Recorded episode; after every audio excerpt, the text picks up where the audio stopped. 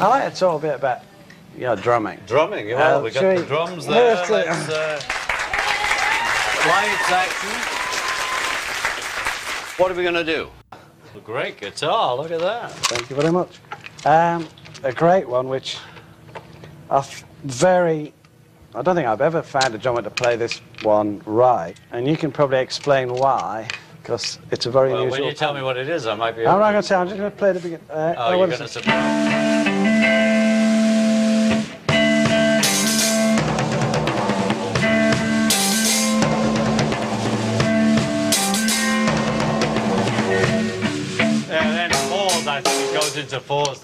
Yeah, such a. You recognise it, of course.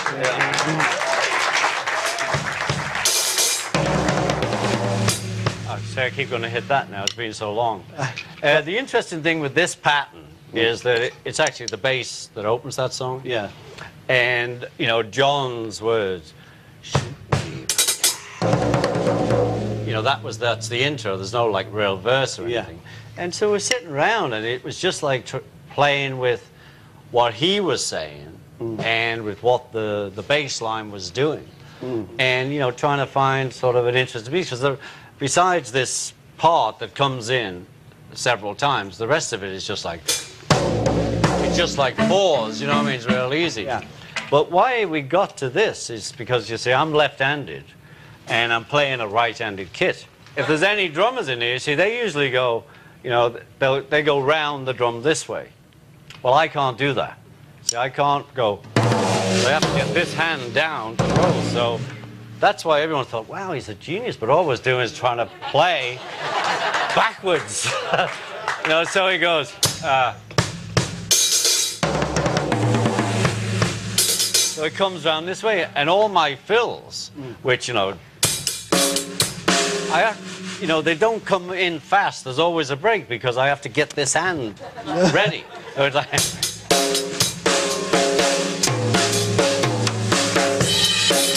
and get back. You know what I'm saying? So it's like one of those mad accidents. You can't learn it. Uh, I was left-handed. My grandmother didn't like that. She made me go right-handed, and so I have a right-handed kit. But actually, I'm a left-handed player. Wow. I hope that answers all your questions. Hope you're getting this, Brent.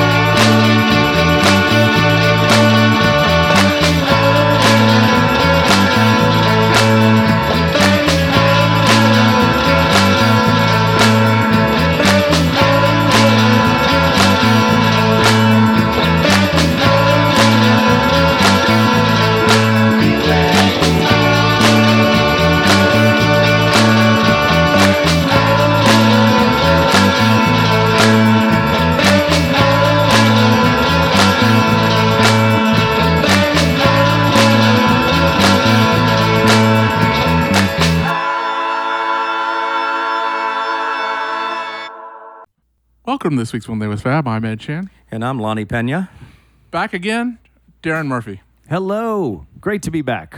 It's great to see you again, Darren. I'm Oh, man. so so happy you're in town. Always good to see you guys. Always great to be here in the Heights, my old neighborhood, the place of my birth. It's not your birthday today, but it will be one day. They say it's your on birthday. Oh, As, as you can as you can hear, we have forced him to pick up the drumsticks and talk a little bit about the man, the legend, Ringo Starr as a drummer. but first of all, thanks to Greg Whitmire for supplying me with this gorgeous drum kit. Not a Ludwig kit, but a, an incredible Tama Star classic, Bubinga wood. It's it's it's awesome. Thank you, Greg. you're quite welcome. So now here's the thing about about Ringo, and there's a myth about Ringo that has been perpetuated through the years by random music fans, even some Beatles fans. That Ringo was the luckiest guy in show business. He was a competent at most drummer who hitched a ride with three extraordinarily talented and attractive young men.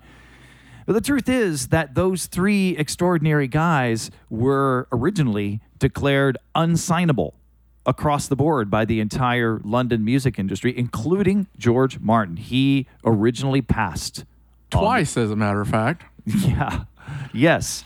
And uh, it was only after being ordered by the EMI chairman, Sir Joe Lockwood, to sign them as a favor to a music publisher that he uh, he finally caved in. And even at that point, he had signed them to a six recording contract, six songs.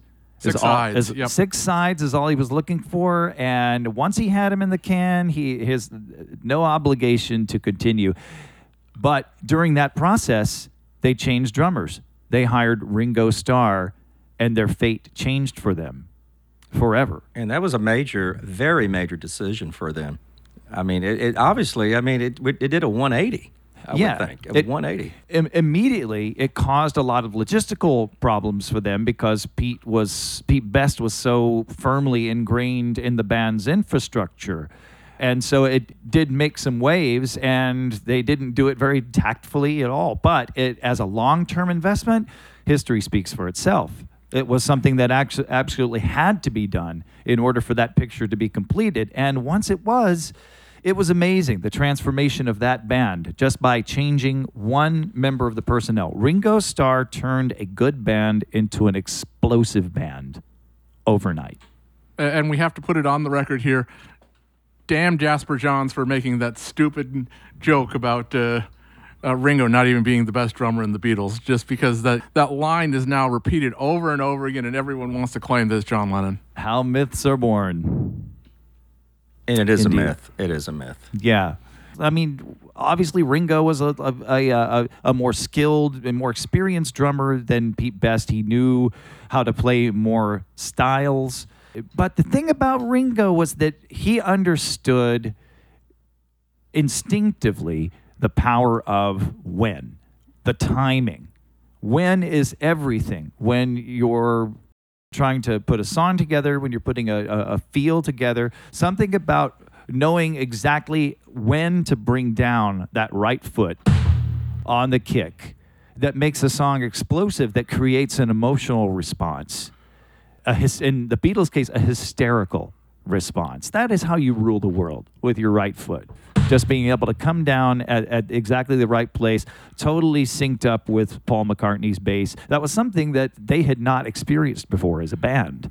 And the first gig that Ringo sat down to play when he was subbing for Pete Best, I think it was at the Cavern Club. The three of them, Paul tells this story to this day. The three of them just looked at each other and were like, now, what's this? And then one night, our drummer then, Pete Best, uh, wasn't available, and um, so Ringo sat in, and I remember the moment. I mean, Pete was great, and we, we had a great time with him, but me, John, and George, God bless them. Yeah. Me, John, and George were on the front line singing, as we usually were. And now behind us, we had this guy that we'd never played with before.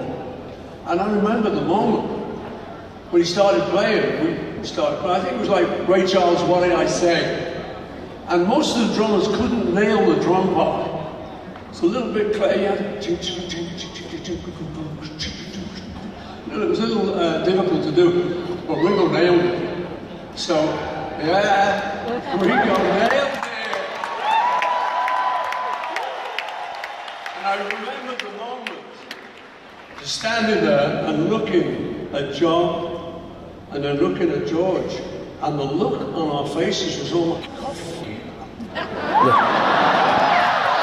what is this? And that, that was the moment, you know, that was the beginning, really, of the Beatles. Anyway.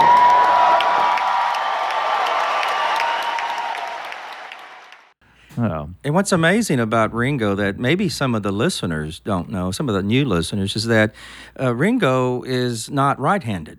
That's right. He's a southpaw. Yeah, his, his Granny Annie, uh, he was born left-handed, and his Granny Annie made him right right-handed, and uh, he's ambidextrous in a lot of things. He is. I don't know, Darren. Maybe you can contribute to this. And and, and how does this? Uh, how does a drummer react to that when he's forced to, you know, write right-handed, but he's left-handed? Uh, you know, I wouldn't know. I, I'm a I'm a right-handed player, and uh, but I have uh, flipped my drum kit around a few times to for if nothing else just to help my coordination to try to do the same thing I do right-handed left-handed and I've had various degrees of suc- suc- success I'd never do it in public Now that that Ringo drum setup was though for a righty. was for a righty. And, and, I mean, you know, that's the, what he likes to call his quote silly fills, where he he just gets ever so slightly behind the beat. because he leads with his left hand. He leads with his Yeah. left with his left hand primarily, and uh, which is why uh, uh, on some of the of those Beatle tracks you'll hear the drums going up in pitch instead of down because that's just how his his body does it. Okay, so so typically you would not hear that in a right-handed drummer. Right, a drummer, a right-handed drummer does this. Right, uh, so that happens. Even you know, Paul McCartney, also a left-handed guy and a right-handed drummer. Uh, oh, okay. Well, we never, Uh, never yeah, thought of that. I, I never.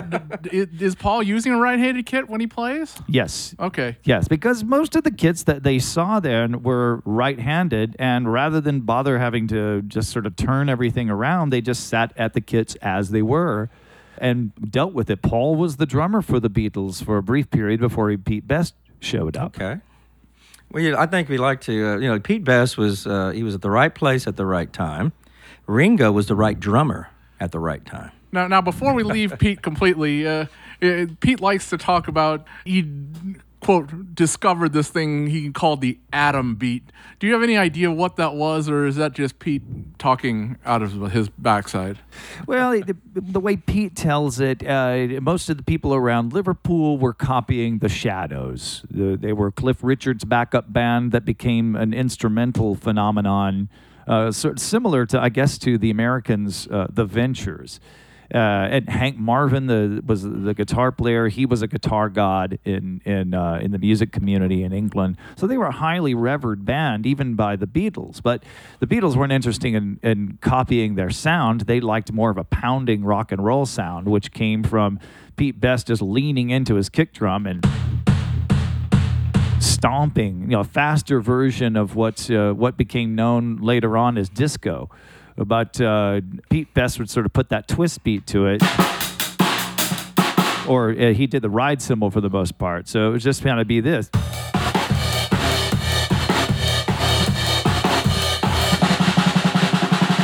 Which that was the only fill that you'll ever hear Pete Best do. He does it on every single record, just 16th notes on the snare.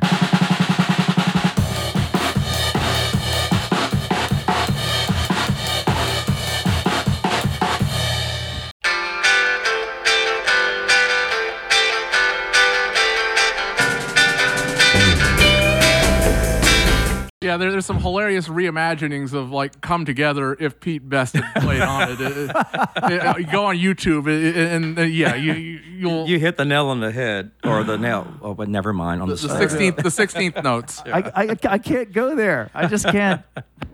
Okay. Uh, I'm sorry, Pete. Play, hey, I do this, Darren. Play "Come Together," but Pete Best style. No, no, no, don't no, go. no. He's not going. no, there. okay, Never okay.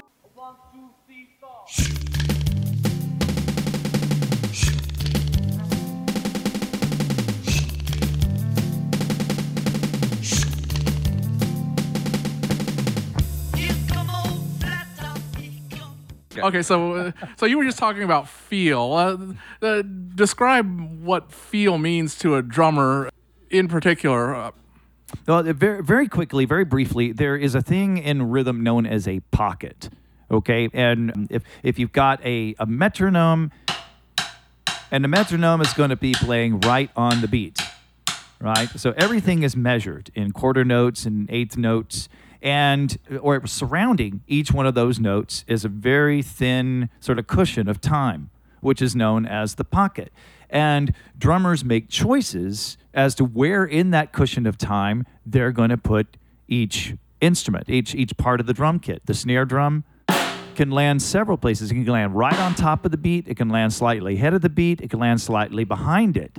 And where that lands determines the way the song is going to feel. Same thing with the kick drum. You know, Led Zeppelin, for example, John Bonham is a very deep pocket kick drum player. He mm-hmm. hits slightly behind the beat, which gives it a lot more ferocity, a lot more depth. Someone like Earth, Wind, and Fire, that's a little more jazz oriented, he's going to play right on top of the beat, right? So Ringo falls a little bit more into the category of John Bonham. His kick drum is very just slightly behind the accurate beat, but his snare is right on top of it, which is what keeps everything so tied together. That was what made that band so tight. And so he and Paul had this unspoken understanding of what their rhythm needed to feel like and sound like. And that's why they gelled so quickly as a rhythm section. And it turned John and George into new musicians. that changed the way they played. So his pocket just happened. It was one of those other things. Not only his personality and, and his tastes and his bit, but his his pocket that was absolutely perfect for that band and it turned them into a phenomenon. That doesn't happen all the time. Right, and I guess to a certain degree that influenced them as a band. It influenced them mu- musically. Sure. You know, because a good drummer, offbeat, whatever this, the, the case is, I think that is uh, influential. Maybe give us a little bit of a day in the life, which I think is one of the better examples of Ringo's feel. Yeah. Well, you know what's interesting about a, about a day in the life? Two things that are interesting about that. Number one, it was not the first thing that they did. That was one of the last things they did on that track. Ringo was actually playing the drums with Paul as an overdub, which is very difficult to do because you have a rhythm that's already been set by guitars. and I think yeah. maybe the only thing he had to to go by keeping the time was a pair of maracas and a little bit of conga that he had laid down earlier. So trying to get that and, and match the feel of music that is already there is very tough. And Ringo nailed it in just a couple of takes. And he, of course, he comes in with a fill.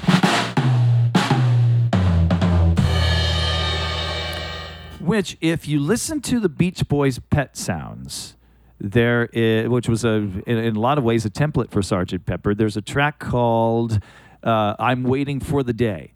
Yeah, and I, I remember that. It starts.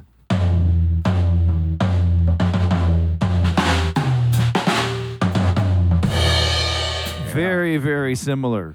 And they, they copped so many different things from Pet Sounds, but I'm almost positive. I have I can't back this up with paperwork, but I'm almost positive that Paul went to Ringo and said, "Hey, will you do that Beach Boys thing mm-hmm. For this? You know, over. I think it would sound great. You know, I think there's there's Ringo in the other room. He's standing next to you, Darren. Sounds just like Ringo. so so when uh, when Richie took over and, and everything else on that track, he he comes out, he makes that initial Beach Boys statement, and then everything else is classic Ringo.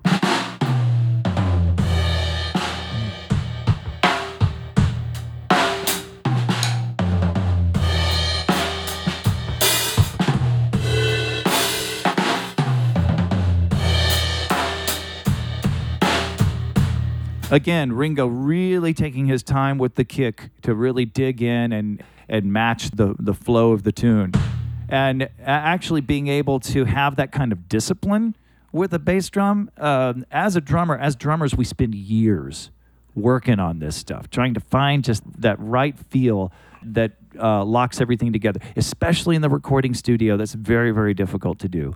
And for Ringo, it just came naturally. That doesn't that does not happen. Yeah, it's sweet. So when it comes natural to you, Darren, too, it sounds so so sweet. Well, again, it took, it took Awesome. me it took me years to, to work this thing up. It takes a, a lot of studying to be Ringo. Damn it. Uh, so now, Ringo always liked to say that uh, you know as the songwriting changed, the way they played changed. So if you listen to the Beatles catalog in chronological order, it's very very easy to track the evolution of Ringo's drumming, and it changed pretty permanently with every single album. There were very few instances where Ringo went backwards in time to something that he did before. He, he'd pick up a certain style and he'd use it for an album and then he would discard it. And then he would move on, move on to something else. So his groove changed, his uh, some of his fills change. I could never work a fill out. It comes in the emotion of the song. Right. And so I could never double a fill. You know what I mean? I couldn't. We put the track down and then okay, double that fill. I could never do it because it just came off whenever it came off. You, you, you, yeah, you couldn't duplicate it's the an exact emotional same thing. style I have. but he did have a couple of choice techniques that he would rely on that he would keep coming back to. And there are certain motifs in Ringo's playing style that are consistent throughout the entire Beatles career. But his the, the style, the type of grooves that he played really changed with every single album. I mean, the, when they were doing their, their Hamburg stuff, it was all so much of this kind of twist beat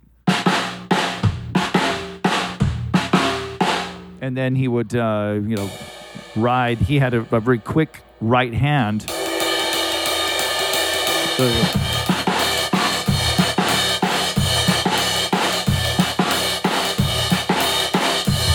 So you'd hear that on a lot of stuff. Long tall sally for example. And then he would uh, oh even on like please please me. It's like slightly slower version. And occasionally he put a little bit of that, what they call that Pete Best atom beat for the four. But he would always throw in a couple of little things there. So it ends up being like this. And unlike a lot of drummers that have the same kind of feel, there, there's, there's very little dynamics in the way most people hit the kick drum. But Ringo liked to finesse it. So he might do something like this, and, and then he would really hit it harder to emphasize the, the top of a bar or something. So it would end up sounding something like this.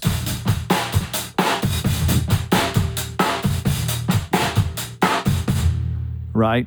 And that would be unique uh, for Ringo. Mm-hmm. I mean, you didn't have a typical type of drumming variation. Now, now, what about the opening of "She Loves You"? I mean, that that's a drum Yeah, yeah. drum piece that I've always thought was was very A- Atypical, you know. yeah atypical. Atypical, yeah. Well, that actually comes from a very simple drum rudiment. The you know, rudiments are, uh, are basically rudimentary exercises that drummers use to develop coordination, and then all of their the drum fills throughout the rest of, of whenever are all based on those on, on those exercises. And this is a really simple exercise. If you're a right-handed drummer, it's right left left right. If you're a left-handed drummer like Ringo, it's the opposite: left right right left. Right. So Ringo did that quite a few times. Right. So that's basically what She Loves You is. It's that exercise with one extra beat right at the end. Now you play that up to speed. One, two.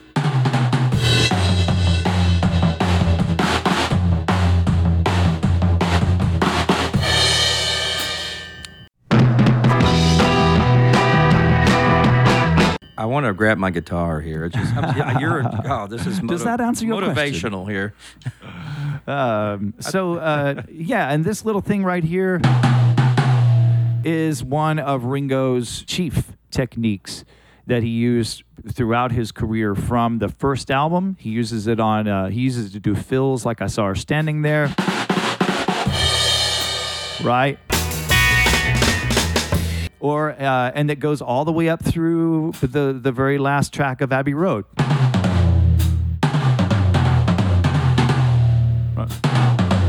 That's all that solo is. And then he's got this thing, this driving thing.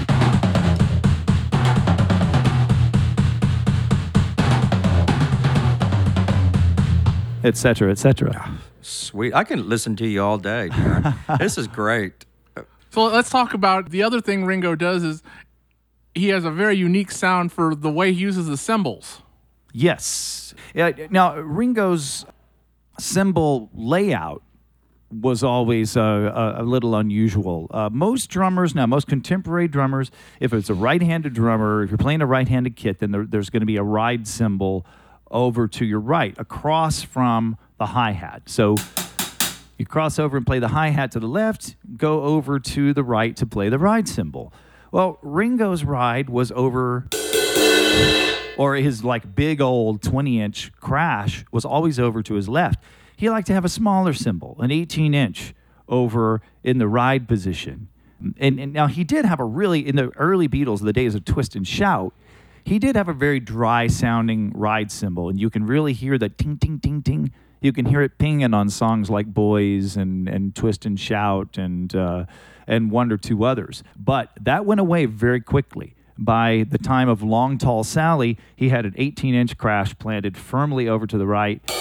And that was how you get that sort of wash, that sort of what, what my friend Steve Wilson calls the faucet cymbal, the water faucet cymbal, uh, because it's a it's a small cymbal and it and it and it resonates very clearly. So the the stick definition gets drowned out by the ringing out of the cymbal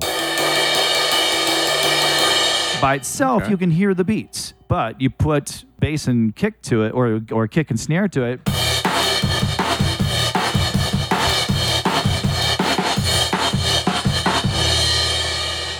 Then it just kind of washes out.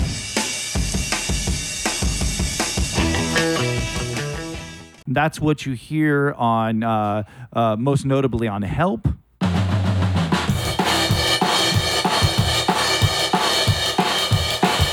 and he's not really leaning into it at all. He's just. But the the mics are picking it up in such a way that so it's it's the performance combined with the way it's recorded that that makes it so magical. Ringo has obviously a, just a number of, of unique uh, drumming uh, uh, tidbits here and there that you know right off the bat. It's gonna you have a Beatles song coming up, but one unusual song that I, I've seen as early in, in '65 was "Ticket to Ride." That was sort of an unusual. I mean, was he hitting his? He wasn't hitting his snare, was he not, or was it a floor drum that was causing that little uh, syncopated beat? Oh, it, it was his snare. In, in fact, that the drums at Ticket to Ride were actually Paul's idea.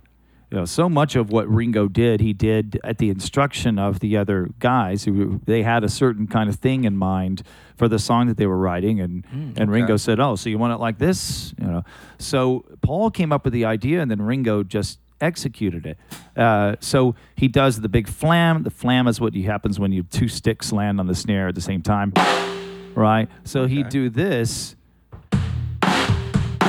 and then he'd go over to his his first rack tom right before the next bar stops. So if you just one bar of it, it's like this. And then you just chain those up over and over again, and then you get it.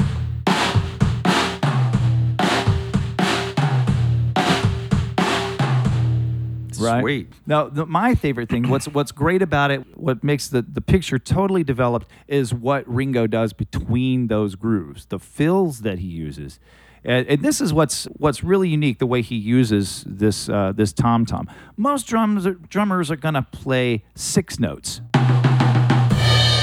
in slow motion. Ringo actually throws in seven. He leads with his left and then wraps up with his right. So that extra note in there makes it a little bit more full, a little bit more magical. And also, he doesn't go for the center of the drum the way a lot of drummers do. He goes for the outer edge. Has more of a ring to it, a little bit more it just has a, a different feel. It's a little sweeter, it's a little bit gentler. And so that's when you throw all that stuff together and you get this.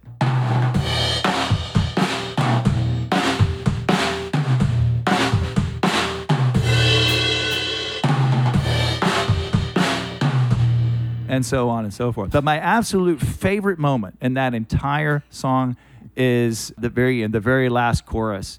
Because he does sort of different fills. Sometimes he'll do this and he'll move, he'll have one stick on the snare, so it'll be like this. A couple of those. But the very last one is just this one big fat flam. And it just Yeah. it does so little and it says so much. It's it's that it's that it says done. Drop the mic.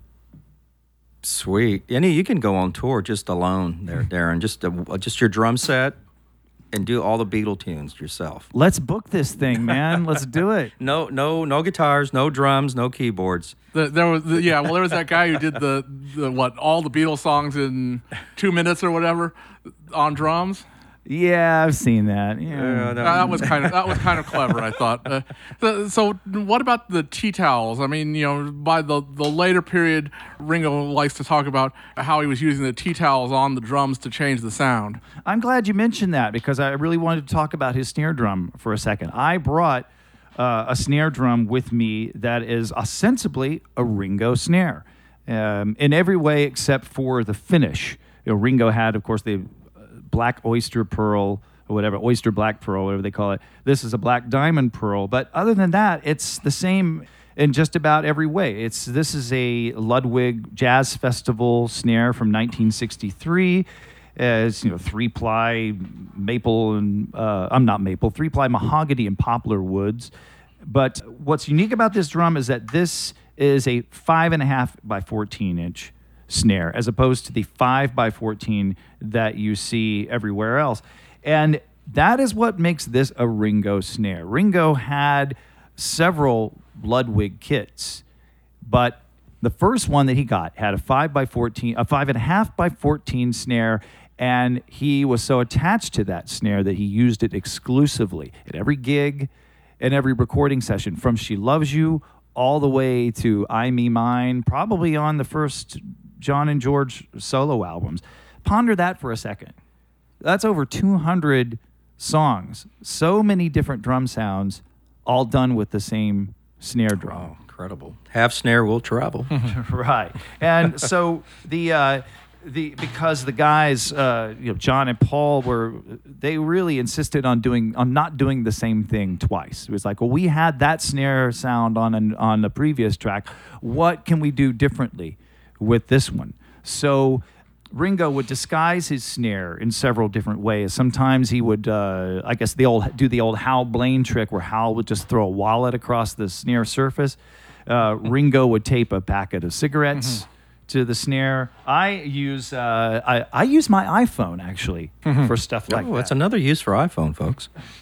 exactly. It's it's it's got plenty of weight on it. I can just throw it there, and then it turns, you know, this actually wide open. The snare sounds like this. Got a bit of a room uh, a ring to it. So you throw in something heavy with some bulk, Oh, I can hear the difference. really dries it up. That's Yeah. how you get Taxman.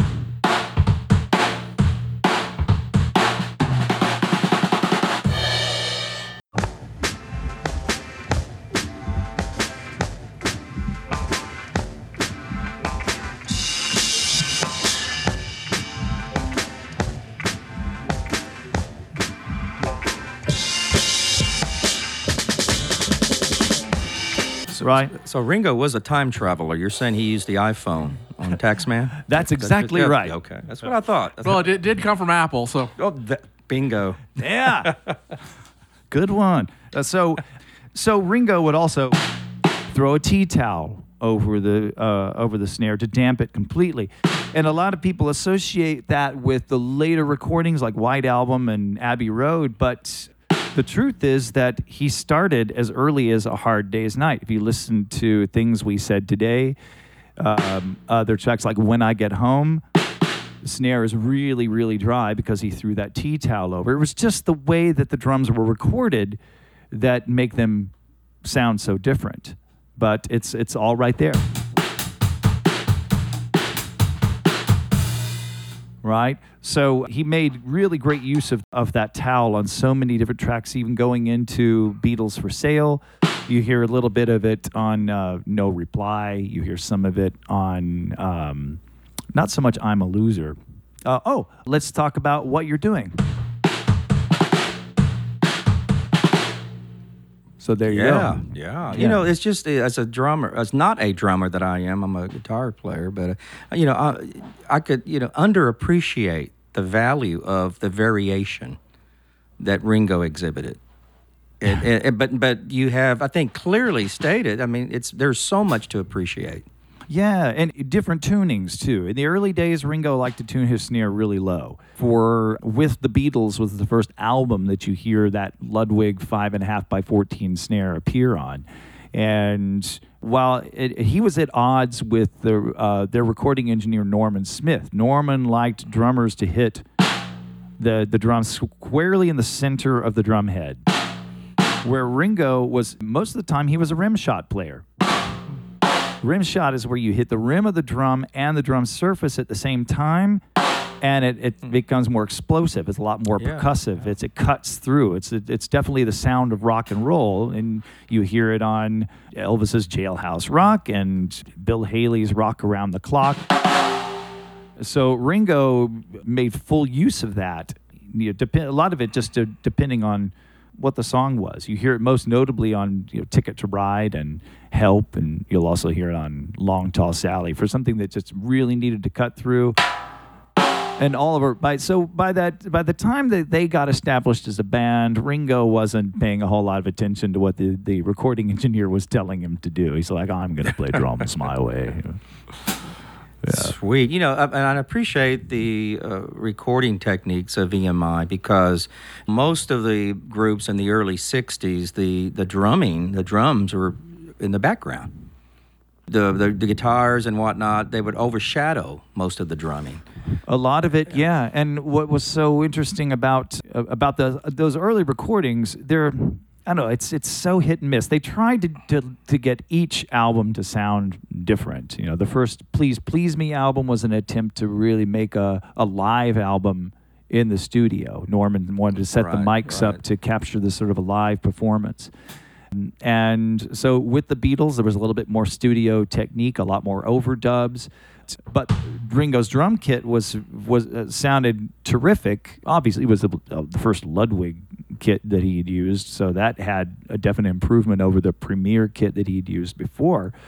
And they were using the same miking techniques, but that bass drum really cuts through on that with the Beatles record. Just Yeah, as the drum sounds are, are a lot more rich, and, the, and in some instances, the guitars are sort of on the background. So that's reason number one why that album really rocks. Yeah, and I did, you know, one thing about the 2009 remasters that when they went and remastered all the Beatles CDs and whatnot is that they uh, they enhanced the drums.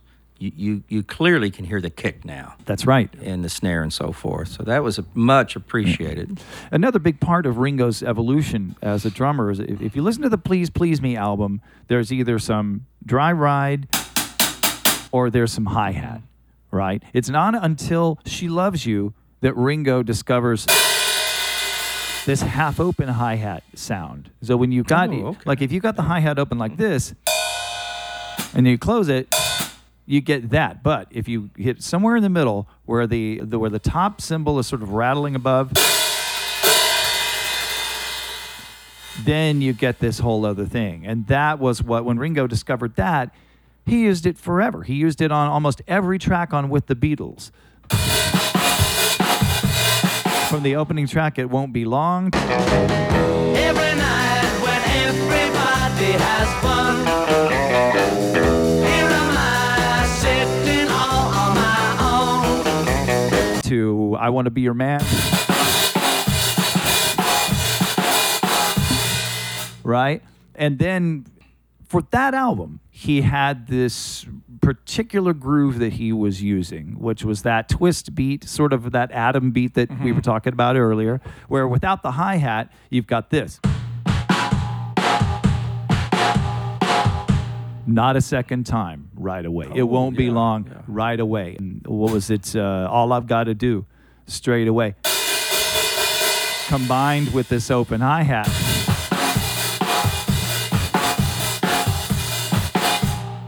And then he would take that and put a little more swing into it for All My Loving.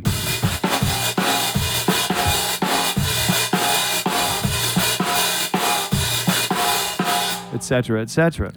That has a swing. Was there any particular technique that he uh, used different in the, the Revolver recording sessions? Well, uh, yeah, uh, it, the way he used his kick on um, his kick drum on uh, on those records. That's really what changed more dramatically than anything Was it? Okay. Uh, by the time they were doing, there uh, there were a couple of tunes before with the Beatles, singles like "She Loves You" and. Uh, from me to you, thank you, girl. Where he had this beat, I call it the Bob beat. That's just my name, my name for it. But he's just doing this, right? So you hear that on "From Me to You." You hear "There's a Place," "Misery," "She Loves You." Right? I want to hold your hand. Now, what I, I'm going to backtrack for a second because this is uh, another Ringo signature that that I just love. He uses this this particular fill on two tracks from that period, not uh, not a second time, and I want to hold your hand. And he does this this sort of what we call triplets, you know, three notes that are really fast, but Ringo does the tom and the snare together. And so that's something that you don't really hear too well. So he'll do rack tom and then floor tom. So he'll do this. And then go back to his uh, to this groove. Now, after with the Beatles, this groove here disappears forever. The next album is A Hard Day's Night. The next track is You Can't Do That. And his groove changes to this.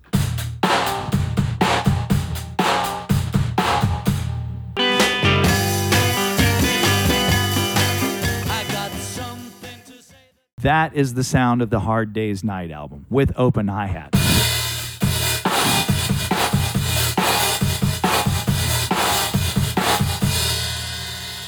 Right? And you put Yeah. the 12 string on that, it's, uh, you get the album, like you say. Yeah, exactly. You get I Call Your Name. You get uh, When I Get Home. Um, maybe there's a little backtrack on Any Time at All. Just for a second, just for the feel. And then there's a, a nod or two towards that on the, the, the next album, Beatles for Sale. But by that time, he's evolving into more country techniques. He's taking this fast hi hat that he, or this fast cymbal thing, and he's bringing it over to the hi hat.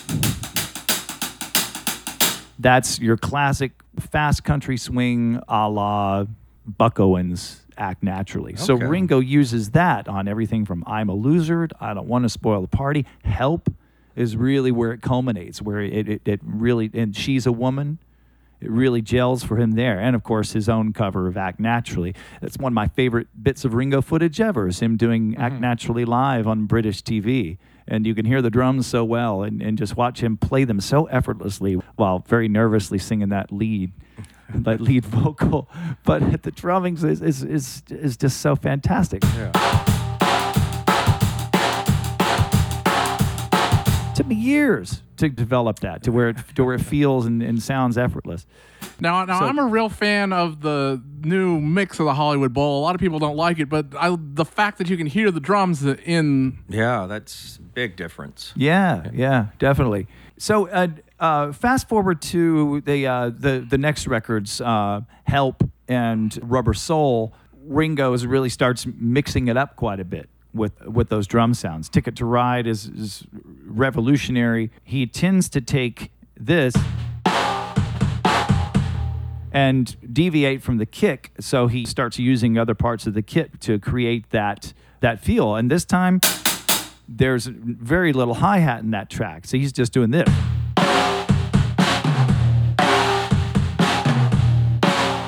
Which he only does on the record. He never did that live. He mm-hmm. just kept with this, etc. So, Okay.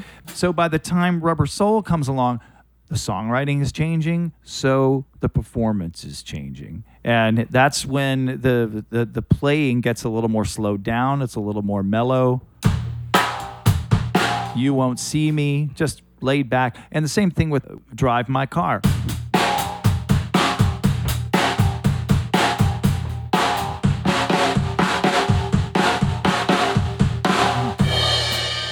Right? Yeah, just basic, mellow. It's it, but it's it's it's uh, interesting that how each album he developed and he was consistent for each album, but then sh- uh, developed for the next album. Yeah, and but but he, there's still a few things, a few motifs that he uses throughout. He likes to do this triplet thing where he's going tom snare tom, one two three one two three one, right? So he uses that uh, on just about everything from from me to you, the opening fill on from me to you.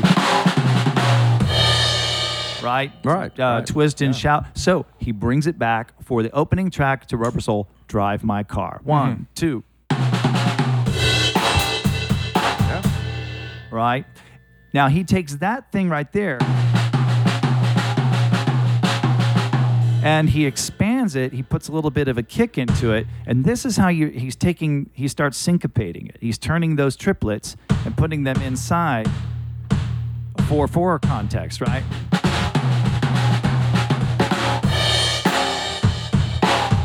Now we're getting into Revolver. We're getting into Revolver. We're getting into Strawberry Fields. So that whole period, that year between Revolver, Strawberry Fields, Sergeant Pepper, is when you get a lot of this stuff.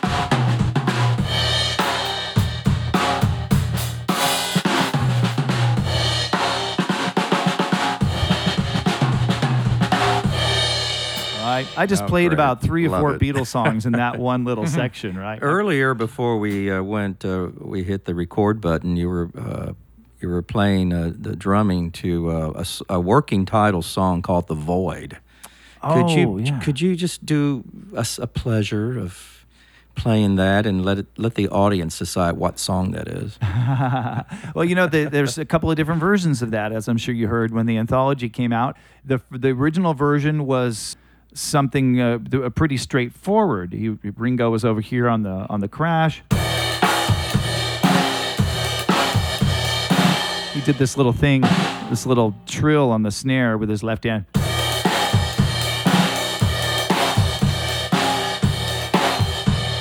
Yeah. So after uh, uh, a few takes, by the time of the third take came around, he was sort of mixing that with the the ticket to ride, sort of. But instead of doing this, he went here, right? So now you got.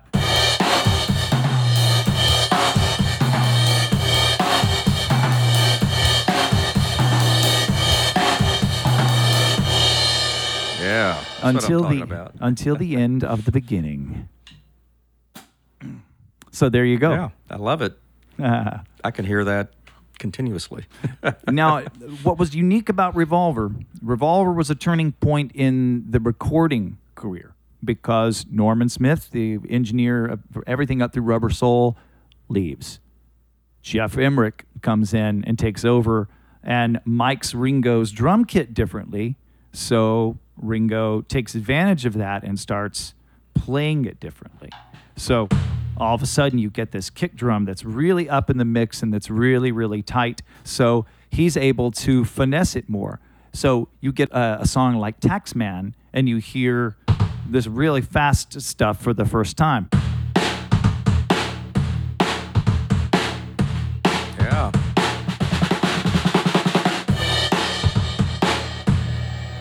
right? And Right, then right. you get a more uh, aggressive approach. I mean, Ringo had. Let's talk about the the push beat for just a second. This is where the the one of the kick drums sort of pushes ahead of the beat instead of landing right on it. So you'll hear that in uh, you know, Yeah. um, "Baby It's You," uh, "Soldier of Love," right? So Ringo takes it full throttle on "Paperback Writer."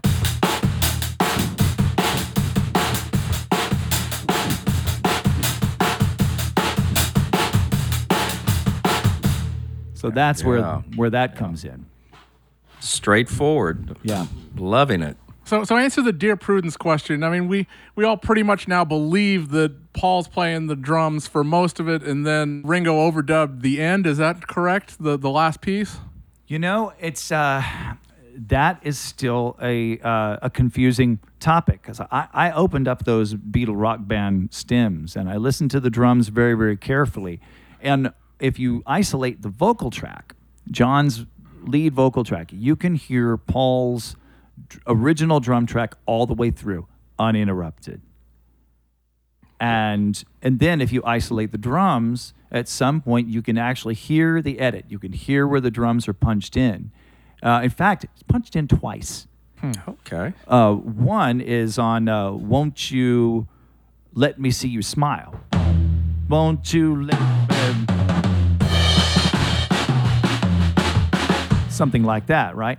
And somewhere in the middle, there's another punch in because right in the middle of that thing, the towel comes off. All of a sudden, you get this.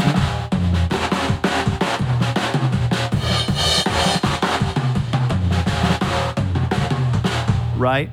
Now, the reason I think that it's Ringo is uh, there are two things. Number one, a lot of rim shots. That was that was Ringo's signature. Secondly, the order in which the toms are played instead of like this, it goes down. That's another Ringo signature. Right? Okay. So um, those are, are a couple of clues, and also uh, just the way that Ringo, the way his kick lands, and uh, the way his his his cymbal choices are.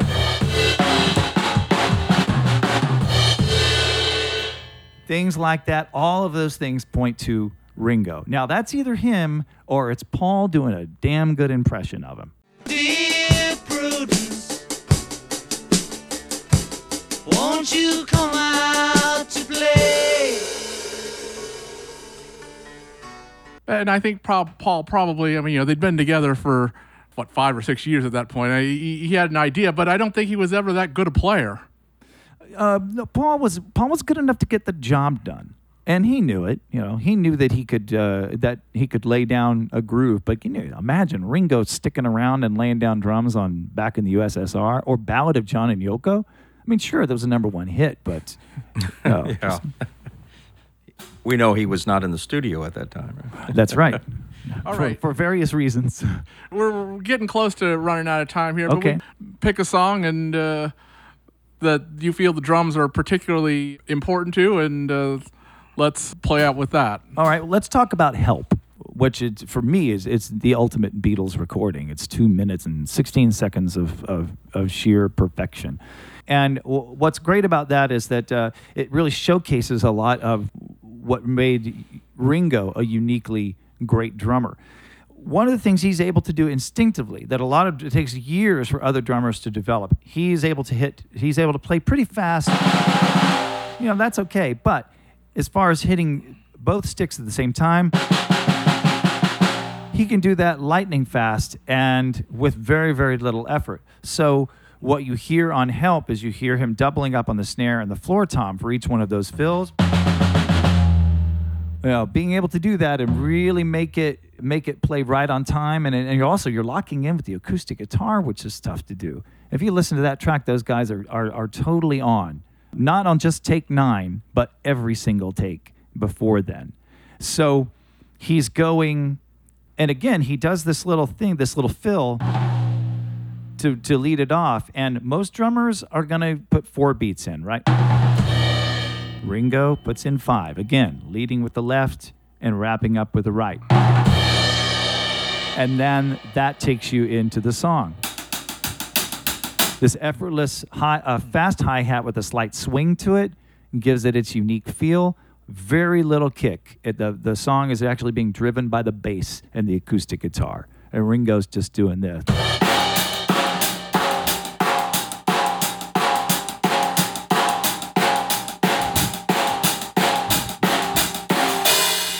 Another Ringo signature. Ringo opens his hi hat right before the fill and then uh, swings over to the floor tom.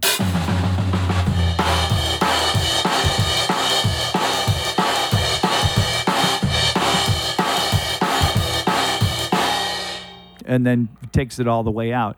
And if you listen to the session tape for help, there's several breakdowns, a lot of things going wrong. There's strings breaking and someone hitting a uh, you know a wrong chord too early, but Ringo is on from take one. It's it's a, uh, a wonderfully fun session to listen to. All right. Thank you. I mean, this has been incredible. It has really been, Darren. I cannot say thank you enough. I really appreciate you taking time to to get behind the drums. This is pure fun for me, us- guys. This is Pure pure, education for me, and I think for Ed and, and everyone here.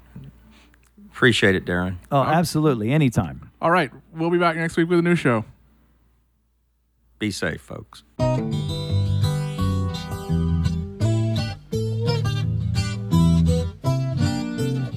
Subscribe to When They Was Fab on iTunes, Podbean, Stitcher, or wherever finer podcasts are found.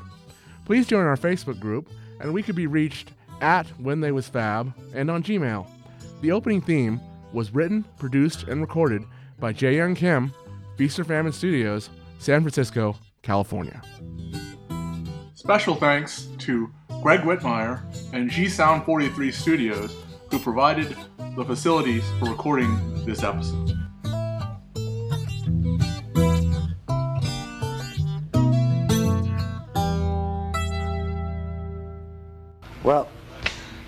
I just think that some of your drum patterns, yeah, uh, you know, like this particular song, when I was listening to radio, I think I mentioned before, and Ticket to Ride came on the radio.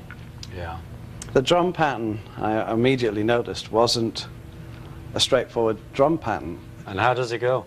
Hang on a minute there. A bit like.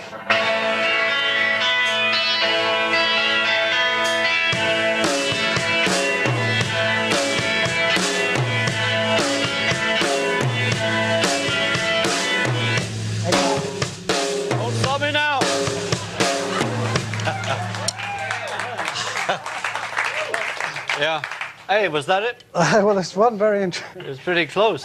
there was one very interesting thing, which the second downbeat, Yeah. and I think it's because of the shoulder. I play with my shoulder, you see, so it's like.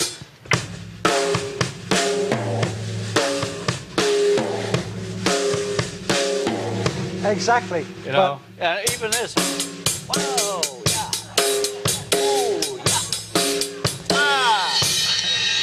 Exactly, and that, that second downbeat is, Is late. slightly late. Yeah.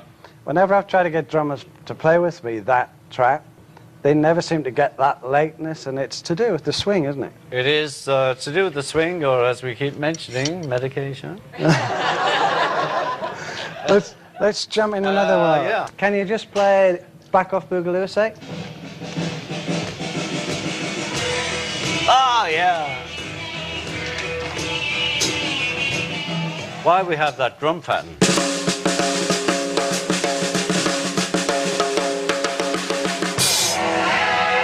Great. Uh, is, be- is because he uh, he said, "Well, you know, give it that sort of bass drum. Like,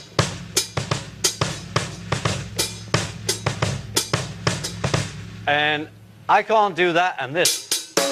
You know, I can't do them both together, so I just sort of cheated. So, okay, two, three, four.